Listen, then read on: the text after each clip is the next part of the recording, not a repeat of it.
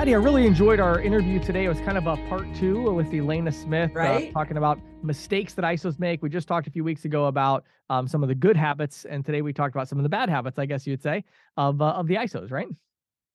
Great advice she offered. You know, some things that I hadn't even thought about until she brought them up. Yeah. So yeah. I think people are really going to get a lot out of this interview, especially anybody who's trying to grow their organization. Yeah, and then I kind of followed that up with uh, along the same line of you know scaling your ISO, and I asked the question to the CEO of the company, even if you're an individual, whoever the top person, are you trying to milk your organization or grow your organization? Both can actually be important, but um, Mhm. talk about that a little bit, um, and then tell us about the insiders. Ah, the insiders report is uh, you know, some more regulatory action against uh, a payment processing company that was working with scammers. The bottom line being, you need to vet your clients a lot, lot more closely. I like it. so Um, uh, before we dive in today, uh, let me share my normal disclosure, which is that uh, in this case, Elaina Smith, Secure Bancard. Uh, actually, Secure Bancard did a little bit of advertising with me about a year ago, um, but uh, never any consulting. They currently are not paying us for any services, and they're not in any way sponsoring uh, this episode or paying us for this interview. This is just a great interview with the thought leader in payments, and we're really looking forward to it. So let's dive in. Let's do it. Welcome to the Merchant Sales Podcast. Hey, everybody. Patti and I are here today with our good friend Elaina Smith. How you doing today, Elaina? I'm doing well. Thank you, James. It's so Thanks for great to have you me. back, Elaina. I always enjoy our conversations. Always fun. Yes, for sure. So we actually did a podcast not too long ago where we talked about the habits of successful ISOs and some of this kind of positive side. And then Elaina and I were talking as we do often on social media, or maybe it was email this time, and we were saying, you know, well, what about mistakes? What are the common mistakes that ISOs make as they're as they're trying to scale up? And so we're going to talk through some of that today. I really think it's going to be some valuable insights. Um, before we do that, Elaina, for those who maybe missed the last episode, uh, maybe there's a few people in my audience that don't know who you are yet. I can't imagine. But in that case, um, give us the quick version of just who you are in the industry and, and what you do. Sure, sure. We have a wholesale ISO Secure Bancard. Um, my husband and I started it about 12 years ago or so. Um, and we started it and did things a little differently. So instead of reselling um, processor services, we wanted to minimize what the processors were doing for us. So they just authorizing clear transactions. We wanted to have a lot more control over the process. So we do all of our own merchant billing, our own merchant funding. Um, and we we have control over that part of the process, and then we can share that control with the ISOs and the agents that we serve. Um, and I just uh, I only got into payments with the start of that business, and I've just really enjoyed it. I've taken to LinkedIn to talk a lot about what I've learned and share that with others and start conversations about it. Um, so I think that's the way you and I connected. Yep. Um, and I just haven't stopped talking about it. So that's what I love to do. You can find me on LinkedIn. Yeah, and it's really great. It's really great because you are new to the industry. You know, I mean, you have this financial background, you understand finances, but you came into this industry with like a fresh look. And that's what I really appreciate about the content that you put out there. It's not from somebody who's been doing the same thing for 30 years. It's somebody who came in fresh and said, Hey, you know what? Here's something you might want to try. So I really appreciate that. I do think we get caught up in our old ways a little bit in Mhm. payments. And now I notice myself that happening with me, you know, the longer I'm doing this, you kind you just you accept the way that things are done when you've been doing them for so long. So it is nice to have new perspectives come in and give a fresh take.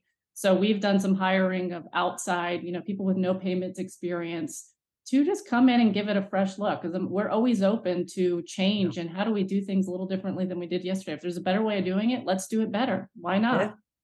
Yeah, and I think Right. I think um yeah, I, I was thinking about a couple of weeks ago on one of our uh, company meetings. I told everybody, I said, you know, when as we're hiring new people, if they ask a question of like, well, why do you do it that way? Saying that's how we've always done it is not an acceptable answer. that's the wrong answer Wrong answer. Yeah, that should make you think, why are we doing it that way, right? And then let's talk about that. So anyway, Mhm. um, so and the other thing I did want to point out here though, Elaina, is with your position in the industry, and and you know, we say new to payments, and it's like a decade, you know, like in our industry, but like still, that's new. Newer, compared to a lot newish. of- newer, right? But but the idea is um, because you know you have this wholesale um, processor that's then working with ISOs, you get to see a lot of ISOs and kind of you get to see these mistakes they make, which is why I think this is going to be such an interesting conversation. So so let's let's start you know let's start before the beginning a little bit here, right? So so the idea is you know, agents and ISOs, a lot of times I talk to them and they're like, wow, I really want to build a payments business. I'm tired of like just being me. I'm out selling, or maybe I've got a couple of sub agents, but like, I think I'm ready to do something. I'm ready to build an ISO. Um, and oftentimes they can get focused on that and like, okay, let's go. Let's just grow this thing. Let's make it happen. What are some of the mistakes that you see these individuals and companies making where they're not really establishing that foundation? Like, what are the mistakes that you see really early on? I think there are a couple of things. The first thing is that because we're talking about sales professionals and organizations, they get so caught up in sales and bringing new sales and adding new merchants that they don't think about as much as taking care of the business that they already have. If you don't right. service that business that you already have very well, there's no point in being on this hamster wheel and continuing to add to it when we're not going to take care of that base. Um, the other thing is because they can be so sales minded, they really neglect the operational side of it. And I think in the beginning, if you can do this in the very beginning, it's so important and it'll really help as you scale. I think if you can define those operational processes in the very beginning and lay all that out as a good foundation, you define those key activities of how are you spending your time and what do those different activities look like, build processes around those activities, and then automate as much of that process that you can. I think we see in boarding so much, a lot of rekeying of data, and that's where errors happen. Uh, and that's just not a great merchant experience when we, you know, board someone and we've got something in there incorrectly and it causes a bad situation for a merchant early on. So Elaina, I thought, you know, as I was typing up these questions and this one in particular about, you know, what happens before they grow, one of the other things I was curious to get your thoughts on, um, I was thinking about my own experience. And, you know, when I had probably about 50 mids, you know, just individual agent, I'm out selling and I got like 50 mids. And um, one of the interesting things that people run into at that stage is this whole cash flow thing as well. You know, it's like I don't have enough money. Like, how do I hire people? How do I, you know, I need to grow, but I don't have enough money. And I started asking myself an interesting question back then, which was, okay, I'm really, I was taking care of my merchants, you know, like I was really, that was a big deal to me. It was my reputation. It was all in the local community. So I really cared about that. And I started asking myself, is there anything else I could do for these business owners related to payments they would appreciate? Now, this is back, this is probably, you know, uh, 11, 12 years ago, but it, it was so easy at that point to make money. I think a lot of the agents missed the idea that, like, yeah, it was really hard to sell this person, but now you've been giving them great service for a year. And a lot of times they skip over opportunities that you know, yeah, you didn't sell them on the $12,000 point of sale setup for their five location restaurant initially because they didn't trust you. Now they do. Go now back. you have that relationship. Yeah. Like if you have you seen that where it's kind of like fostering the relationship, not just for you know retention but also for like for revenue you're making $100 a month on the account but they would actually be willing to pay you $5000 to help you know, them implement a new system or whatever and i'm just curious if you have any thoughts on that from kind of more of the financial absolutely yeah i do i do agree with that and as long as it's still related to payments i think mm-hmm. sometimes mm. we try to push too far outside of payments yeah, and then that ends up being a distraction but absolutely if you can add on value to that existing relationship and leverage that trust that you've already established with them, why not? Um, right. Because they, uh, if you're solving a problem for them, do it. They'll accept it all day long. Right. Um, you're helping them out at the end of the day. And sometimes I think we are too afraid to ask for that additional sale. We just kind of just don't want to rock the boat. That's sort of like it reminds me, James, when I first met you. One of the things you were doing, you discussed, was uh, doing QuickBooks uh, implementation for merchants. That to yeah, me that, sounds like that, that would definitely be outside. I was pushing then. it a little, James. Yeah, yeah, yeah. That well, you know, it's like well, it's interesting, Elaina, and I'm, this would be something you would obviously relate to as well, you know, with your finance background. But I think what's interesting is, um, I think the key is you have to actually be an expert at the thing that you're trying to help the business owner with right? Exactly. They're willing to pay for it, right? So like, you know, I would go in and say, um, you know, hey, I can help you figure out like a lot of times it was reconciliation. That was that was the connecting dots. It was that, mm-hmm. you know, they're trying sure. to reconcile their QuickBooks with their point of sale or whatever, right? Um, but you know, you like, well, I took the time to get QuickBooks certified. You know what I mean? And so like you have to actually be the expert at the thing, or like the point of sale system. I talk to agents so often where their customers are having this negative experience and they're like, oh, the point of sale company. And I'm like, well, do you know anything about the point of sale system? Like, no. Well, why don't you take a day and learn this point of sale system that you're selling everybody? And they're they'll have a accounts, Elaina, they're making a thousand dollars a month in residual on the account. Right. And it's like they don't even know how to make a modifier on the wow. menu. And it's like, um, hello, like, you know, you could, and, and I mean, a lot of times you can go to these merchants and say, for a thousand dollars, for five thousand dollars, I'll help you X, Y, and Z with this point of sale. So there's a lot of opportunity there. But anyway, a little off the beaten path. I just was thinking about that as kind of the as you're growing, you know, to be able to provide that great service as a way to even make additional revenue and and you know get new opportunities. Absolutely. So okay, so um once they check these boxes, they have this solid foundation like we just discussed, and then they're like, okay, now I'm ready to grow. A lot of times they think I need a new upstream partner, or at least they want to explore that what are the mistakes that you see in that process early on when they're kind of like trying to identify who should I go with and who should I build my ISO with? Uh, there are a few different things here. Well, there's there's several, but I'll try to just narrow it down and focus on the big ones. Um, one of the big ones that we see is they commit to a deal with a minimum in it, and they don't Ooh. bother to do the math. Yeah. They don't ask the question of exactly how much business do I need for this minimum to, you know, for me to meet the minimum in the first place, mm-hmm. what's included in the minimum, because a lot of the fees sometimes, like interchange and assessments, are usually not included in the minimum. It's the other kinds of fees that they count against the minimum. So take time to understand what gets counted as part of the minimum. Um, how long will it take you to scale up to that minimum?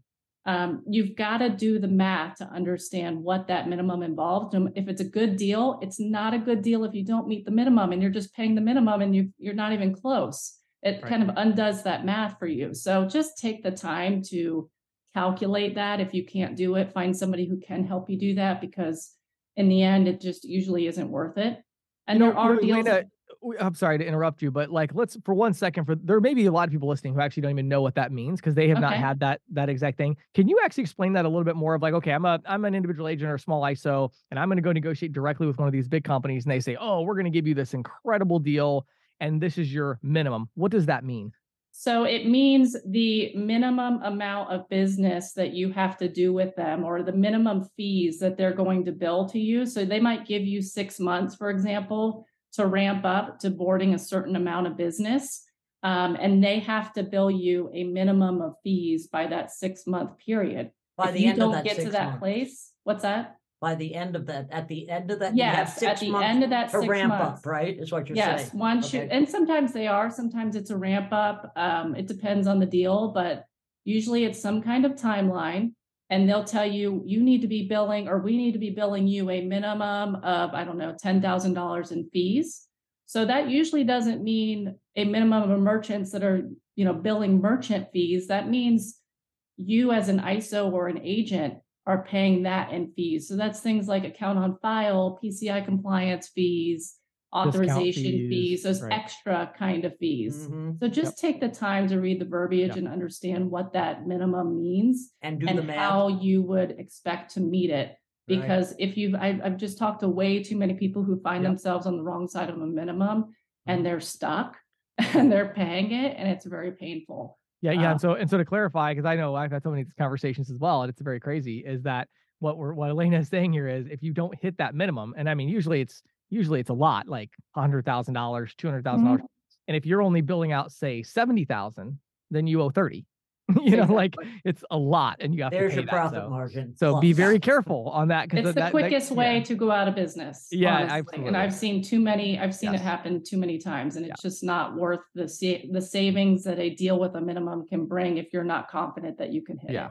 Hundred yeah. Um, another thing I would say is that agreement get a legal resource that specializes in payments and and invest in having them review that agreement so that you know exactly what you're getting into in that agreement yeah. so that you understand that it aligns with your business goals i know none of us really like to pay legal fees um, but this is one investment that will pay for itself at mm-hmm. least 10 times over i would say and i don't yes. i don't know anyone who's been around um, for more than a year that wouldn't agree with that uh, also, they don't te- check references.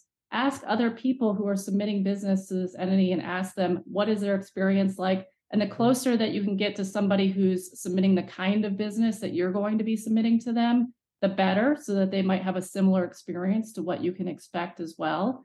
Um, and just ask how it's going, what kind of challenges they've come up against. Um, ask them to give you some real examples of what their experience has been like working with this provider. They also don't take time to vet the relationship to make sure that they are going to fit their specific needs.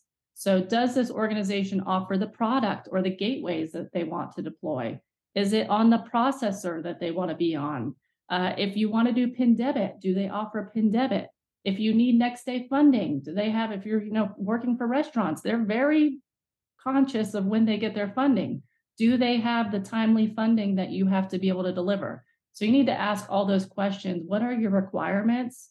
And make sure that they meet all of those requirements.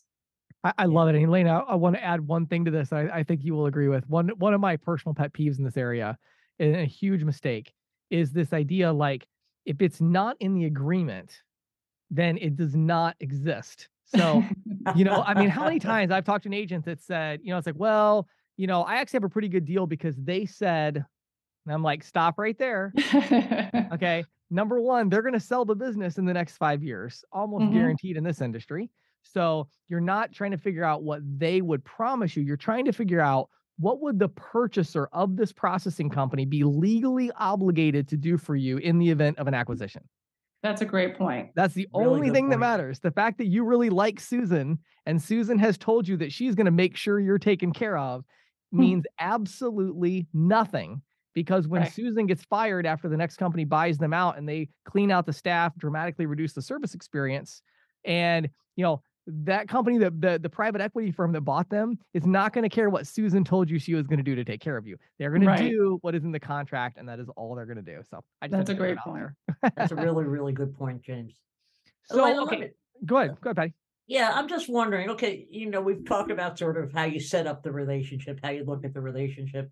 But let's say you know you've you've got the relationship going with a new partner, and you know you're ready to start boarding deals I suspect there are some mistakes in that process as well, and wondering what some of the mistakes you see them making that can damage this relationship right out of the gate. Yes, I think that this relationship is very much about trust, and you can either do things to promote that trust with each other, and it's two sided. It's not just you trusting us it's me trusting you and that you're you know disclosing everything that you should disclose in, a, yeah, in an application like, and that kind of thing. It goes both ways. And and, and being tr- i mean disclosure on both sides i mean i'm just trying to get a sense of what what you mean by trust. Yes exactly. So in of course underwriting is the first part of that process and mm-hmm. this is so interesting to me because we see so many interesting things come into underwriting and especially in new relationships mm-hmm. um, it seems like we get these new relationships and they they're trying to test us out a little bit you know they're not sure. they don't really want to take the biggest and best deal that they have in the pipeline which i get that i completely understand we're unknown to you mm-hmm. um, they don't they want to like do something maybe little or or something that they don't care if they lose but what they do a lot is they give us something that's on match. They've probably submitted it to other relationships and it was declined. And then they send it to us, which that's my first impression of you. That's not a favorable not a impression. first impression. Yeah. They give us something that's identity theft, which again, they've probably submitted it elsewhere. We look at the credit report and there's five credit inquiries from other payment processors on it because somebody's shopping a stolen identity merchant. Um, it's factoring. They give us something that's factoring, and then they get upset with us that you know maybe it's not great that we do business together. You're right. right. We don't do this kind of business. We're not the right home for you. Uh, it just they or they give us something very high risk before I can know that. How do you vet your high risk? How do you handle high risk? What is your process for managing these kinds of merchants? Maybe just start with something a little on the smaller and safer side because we're trying to get to know you as much as you're trying to get to know us. So just right. you know, try to keep it something pretty easy going at the outset. Um, also, in, in underwriting, I would just say it's always better to disclose what you know in underwriting. Uh, if you don't, we wonder whether you maybe haven't done your you know collected enough information to actually know what you're under or what you're submitting to underwriting in the first place mm-hmm. or you might have intentionally left something out hoping to kind of slide one slide under through. the radar right. neither of those is going to do anything to help us build trust with each other so let me ask you though i mean because you know i know that we're kind of focusing on the negative in this in this interview today but i mean in terms of new relationships, um, do you see them more likely to be problematic or more likely to be, you know, your experience that more of them are, you know, bringing the mom and pop store Yeah, most of of them, most of them are really great people to work with. Honestly, these are the exceptions. Right, right. Um, and I honestly think that a lot of people do it because they just don't think about the perception they're giving when they do stuff like this. I Mhm. honestly think, like I said, they're trying to test us out Sure. and they don't want to lose something, you know, that might be significant to them. So they're, well, this is disposable anyway. I don't know that I can put it up anywhere anyway. So Mhm. that's why they do it. But I just don't, I don't think they take the time to understand that that's probably not the best initial impression with us. But I would say 95% of the new business that we get is, you know, on the up and up and a pleasure to work with and not an issue. Well, I think I think too, you know, Elaina, to me, a lot of it is this lack of patience, right, around the value of the reputation. Um, Mhm. you know, in this industry, uh, I can't tell you how many times I'll I'll talk to an agent and they'll, you know, their block of getting a deal done is something that I would consider trivial. You know, well, I really need this exception made, and it's a reasonable exception, or I really need this equipment for free. I need to borrow against my residuals to place this ten thousand dollars worth of equipment to get this huge account, or, you know, or whatever, right? Mhm. It's not something that that their that their upstream partner is going to have as part of their traditional program, but it seems like a very reasonable thing, and yet they can't get it because they have a bad reputation with that company, and the company just doesn't trust them, and they don't understand that if they actually built these great relationships and had this fantastic reputation as this solid producer with one company and with you know or even a couple but it's like you've got to have these relationships that's like currency in this industry because Yes. when you have those relationships you you can get stuff done and when you don't have these relationships you just can't get anything done i don't know that's it seems like that's Absolutely. really reputation is everything, and you Yeah. have to fight like heck to protect that every day. Yeah yeah well, you know, that, that, that reminds me, you know, in terms of, you know, ongoing, right? You, you, you- you're growing your portfolio, you, you're gaining traction. What are, what are some of the, you know, the goof ups? You know, what are, what are, what are they, what are some agents and ISOs doing wrong in terms of, uh, choosing partnerships and merchants? Um, that weaken their long-term, um, growth? I think a lot of times I see them settling for bad relationships, and that's whether it's with a provider or a merchant, they feel stuck. Mm, Um, I'm I'm really all about surround yourself by people that work at the same level that you do. If mhm, you're working up here, you want to be surrounded by people who work up there also, or you're going to be super frustrated. Mm. Um, if you work with a provider who's consistently missing merchant funding, um, they have outages. It doesn't matter how strong your relationship is with your merchants, you can't recover from that. You No. can't, you know, maybe here and there. Um, that's it happens and it happens to all of us. It's not, you know, Sure. we we all have our little weak links and they break every now and then. But if it's something that's happening consistently and they don't communicate about it well, that's very damaging. If you're working with a merchant who's never happy, that is a huge drain and it's just usually not worth it. It takes so much energy away and it's a distraction. And I, I think too many times we're so much about building, we don't want to take away from what we've Mhm. built mhm. that we're not, we're too afraid to say, I can't, I'm not the right one for you and Right. send them on their way. And I think we need to do that if it doesn't feel like the right fit for each other. Almost like you're saying, almost, you know, fire the client, Yes, don't be afraid to fire clients. Some of them need Yeah. to be fired. right? Right, Unfortunately, most of them do not, but there are right. some that do. Sure. Yeah, yeah. And you know what's interesting to me is uh, when you go to a client that you're kind of on the fence, you know, and maybe they're maybe they're treating you in an unprofessional way, or maybe they're making unrealistic demands.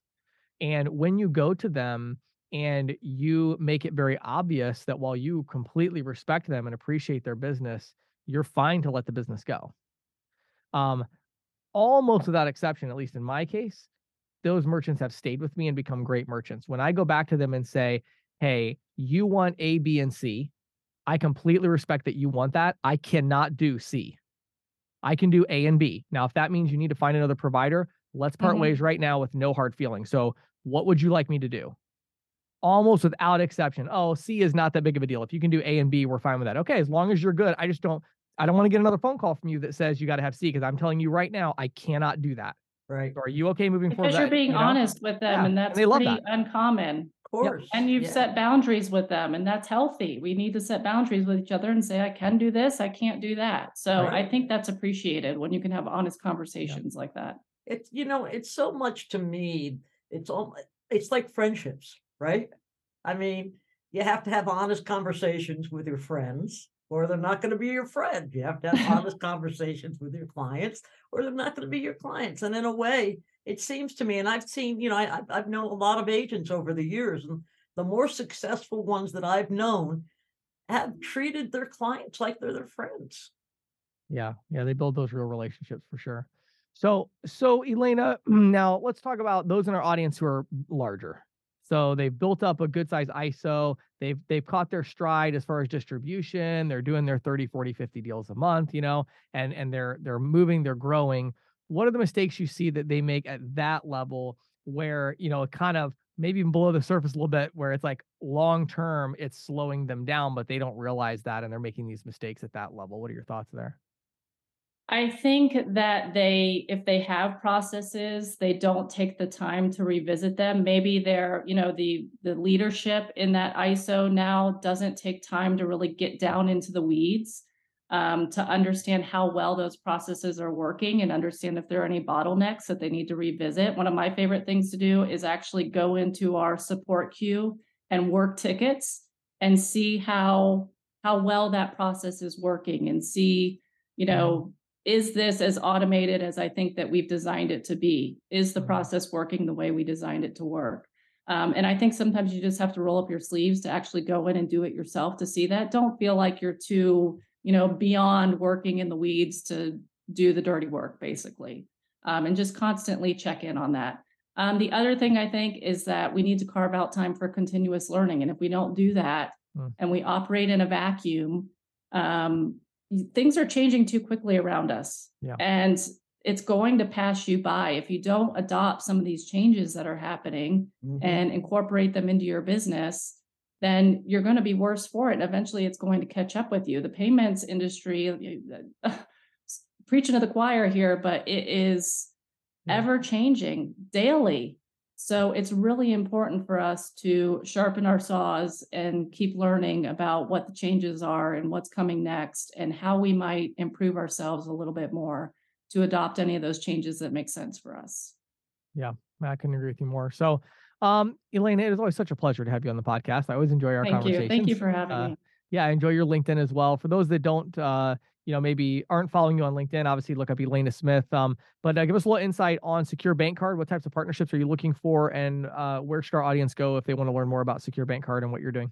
Sure. We mostly work with ISOs and veteran agents. Um, we don't provide training or anything like that. It's for uh, people who have been in the industry for quite a while and they're looking for quick onboarding, automation, um, you know, bar turnarounds very quickly, that kind of thing. Uh, if you want to learn more, go to our website, securebancard.com, or uh, find me on LinkedIn. Always happy to have a conversation on LinkedIn, so message me there. And thank you again for having me, James and Patti. Oh, thank you for being here.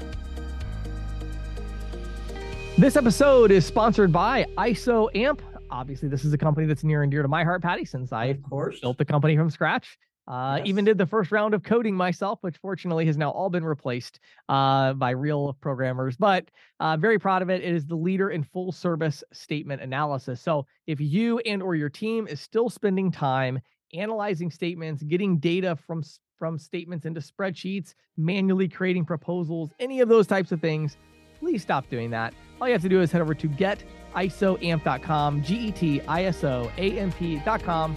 Click on the request a free demo, and my team would love to show you what we have. This is Questions from the Field, brought to you by ccsalespro.com, the leader in merchant sales training and technology. If you are an individual merchant sales professional, visit ccsalespro.com forward slash training to get a free 14 day trial of our all access pass. If you manage a team of merchant sales professionals, visit ccsalespro.com forward slash ISO to learn how we can help you grow. And now, here is Questions from the Field with James Shepard. So, Patti, today I want to answer a question of should I milk it or should I grow it? All right. Uh, So, uh, I was thinking about this because I've had uh, quite a few conversations with different consulting clients and ISOs and agents and stuff recently where um, I feel like a lot of times the CEO of the company or the individual agent or you know the person at the top of the organization could be an organization of one, but you know the person at the Right. top is getting unnecessarily focused on milking what they have created mhm, rather than on growing uh, something greater, right? Yeah. And I wanted to just present a very interesting uh, rule that I've had for myself that I think has worked very well for me over the years. Um, and I want to explain it, but I'm going to give you the rule first and then I'll explain it because it's a little, Okay. you know, may, people may not understand what I mean by it. So I only grow my business. I hire people to milk my business. Uh-huh. So let me explain what I mean by that. Sure. Let's say that you are leading an ISO and you are doing 15 to 20 deals a month. You have maybe three or four sub agents and you know you're off to the races, you're doing really really well. Well, you might ask yourself a very reasonable question which is am I getting the best deal from my current partner? Right? mhm, Should I Mhm. consider moving to a different partner? Um, should I renegotiate, you know, whatever, right? Well, now if you look at it and you say, wow, there's an opportunity to increase our profits by 40% if we renegotiate this, then of course that's worth your time and that's about growth because now you're growing, right? What you have. But if you're like, oh, wow, we have a three basis point cost, I wish we could get it to two, right? Um, that is not worth your time No. and and you say well it's not worth if i i wouldn't hire somebody to handle that then what are you doing handling it mhm, just keep growing. Mhm, eventually you will get big enough that these things that you could do to slightly decrease expenses or slightly optimize revenues or slightly increase efficiencies eventually as you get large enough it will make sense for you to hire someone else to come in as an operating person or something like that to handle a lot of those issues. Now does that mean you don't pay attention to them at all? No. No not No. of course not you're going to have your regular meetings with this individual and they're going to brief you on what's happening with this situation um you know uh, i could give you a, a, a interesting example of this so recently I think if I can say all of this here and uh, not violate non-disclosure agreements I have. I think I can. Okay, so there's an interesting story. So uh, we, I own ISOAMP, right, which is like the largest full-service statement analysis company in the world, and uh, we also have a payment processing account, right, with a processor that shall remain nameless, mhm, and we process payments for consulting clients and for hundreds and hundreds of ISOs that do our training or whatever, right? So we do a lot of payment processing, right? Sure. Well, you would of course assume that our payment processing statement is like a thing of beauty. You know what I mean? We have like the best deal ever. Yeah, right? sure. Um, no, we don't. Well, we didn't. You know why? Right. Because I don't care about stuff like that. I just don't. I've been too busy growing the business. Meanwhile, my processing partner was doing regular price increases on me. Mhm, right? mhm, And mhm. so um the other day when I looked at our profit and loss report and I saw like the merchant services fee line and I'm like, okay, wait a second here. I know enough to know that something's not right here. now, fortunately for me, I have people on my team that are fantastic at this, right? right. And so I just emailed one of them and said, Hey, I am confident you're going to find a way to lower these expenses. Good luck. you know, now I then asked, Hey, let's follow up on a regular basis. And so, and she literally right before this just sent me a ping. Hey, we're almost done with the rate review. Here's where we're at. We're talking about interchange optimization and making sure that's all happening through the gateway correctly. And, you know, but it's like, I'm not, it's like, well, okay, yeah, I could have saved a few thousand dollars there, right? That's not worth my time. right. And and so, but as you grow the business, it gets to a point where you're like, well, wait a minute, that's a few thousand dollars. Like one of my team members could spend a couple days on this. It would totally be worth it, right? right. And sure. so focus on growing your business because you can either spend your time dealing with the fallout that happens from not growing, right? All these challenges because you don't have enough money, you don't have enough Mhm. accounts, people don't want to work with you. Why? Because you're not growing and you're not expanding. And so you could just focus all your time on, wow, this business really sucks because we're not growing. I need to like spend more time focused on the business over here and cleaning up this mess. Or you could focus on growing and then Let that's going to solve the mess. yeah, it's going to solve all your problems anyway because as you grow, you're going to make more money. You can hire people, you know, you can, you know, you can get different technology solutions and different software and you can solve these problems another way. So anyway, all that to say, if you are at the top of an organization and you're looking at your organization, ask yourself a question. Am I how much of my time am I spending growing and building out into like expanding or how much time am I spending trying to milk what I already have and see if I can squeeze that last extra penny out of this process and this last little bit of efficiency out of this? Um, or do I have team members that are doing that? And of course, you're engaged in that process. Of course, you're aware of the details. Of course, you're living in the weeds, as as Elaina said. Um, but you're spending the bulk of your time growing, and you're letting your team members handle the milking of the business. Which is why you created the team. So good enough. This is the Insider's Report with Patti Murphy, brought to you by The Green Sheet. For nearly 40 years, The Green Sheet has been the go to source for news, analysis, and educational tools that empower and connect payments professionals. If you're not reading The Green Sheet already, check it out on the web today at www.greensheet.com. Well, James, um, it's been my experience that uh, regulatory uh, actions involving payments companies are pretty rare. Yes. So it's worth noting that the Federal Trade Commission is at it again.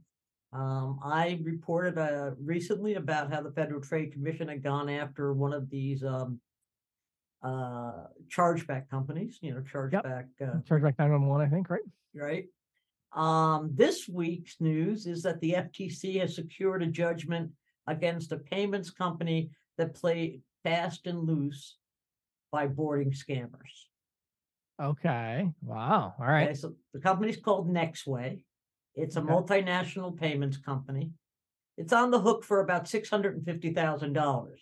The problem is, is it was the, the damages, what it stole from consumer, you know, what it helped scammers steal from consumers was closer to fifty million dollars. Wow. But the uh, government let the rest of it go because Nextway said it didn't have enough money to pay it all off. Right. Yeah. So now here's what happened. Nextway, its subsidiaries and two officers, according to a complaint filed in U.S. District Court by the Justice Department on behalf of the uh, FTC, um, they were in the, at the center of several offshore tech support scams that netted, you know, netted millions of dollars for bogus computer repairs. Hmm. And I have to say, before I go into this, I think I was one of those people. Um, I related here once before, and I know I explained to you, Yep. James, Yep. how I got scammed on a computer repair thing. Right. And and, and this typical scam seems to be very close to what I went through. Telemarketers use pop-up ads to hoodwink consumers into thinking the consumers were infected with a virus. Another alternative is the screen might freeze up and display, display a phone number to call for help. Right. Either way, the calls went to a call center in India where the victims were con- convinced to pay for repairs. Uh, the card payments for those repairs were then processed through networks, through the card networks by Net, what, Nextway Hmm. or one of its competitors. Interesting. Yeah. Com- And the complaint also alleged that Nextway engaged in credit card laundering by allowing these Indian tech support scammers to process payments through other merchant accounts. Mm, interesting. Not a good idea. no. Uh-uh. So um, Nextway apparently worked with these businesses, even though the company's principals knew or should have known the clients were scammers, according to DOJ. This is what DOJ said in its complaint. Well, you know, DOJ estimated transactions from these Indian tech support scammers accounted for nearly a quarter of Nextway's business between 2016 and 2020. Wow. Hmm. Yeah, it's sometimes uh, sometimes easy money doesn't turn out to be quite it's not easy. so easy, you know. And um, this is something I thought was interesting. I did a little research. Tech support scams are are a big drain on Americans' finances. Uh, the FBI um, has estimated that um, they have more than doubled um, in the past three years, from fourteen thousand to over thirty-two thousand. The different people that got scammed, you mean? Right. Wow, that's crazy. Yeah. Yeah. And that's only what's being reported. I mean, like when I got scammed, you know, I reported it to the state consumer people, right? Right, But right. I But who knows who knows if that data made it all the way to the you know, Exactly, whatever. exactly. right. And I actually met a woman on a plane not long ago who was with the Justice Department and worked on these pro- kind of things. Yep. And she told me, yeah, you know, we, we don't even get half complaints, you Yep. know, from people that are scammed. But anyway, these uh, most of these scammers are located in South Asia, primarily India, according to the FBI. Um, and the DOJ and FBI are working with law enforcement agencies in India to go after these scammers. Um, in fact, they were able to raid multiple call, call centers in India last year and arrest scammers. So, you know, it's I'm sure there's others that popped up the next town over or whatever, the next village over. Right. But you know, this is a really serious problem, and it just goes to show you need to be really careful about um, you know vetting your clients. Yep, absolutely. Wow, good stuff, Patti. Thanks for keeping us in the loop on that. Thank you for listening to the Merchant Sales Podcast. Whether you are an industry veteran, processing executive, or just trying to learn about the payment space, we appreciate your time. The Merchant Sales Podcast is a joint production of Greensheet.com and CCSalesPro.com, and we hope you will tune in next week for more information and tips on building your merchant services business.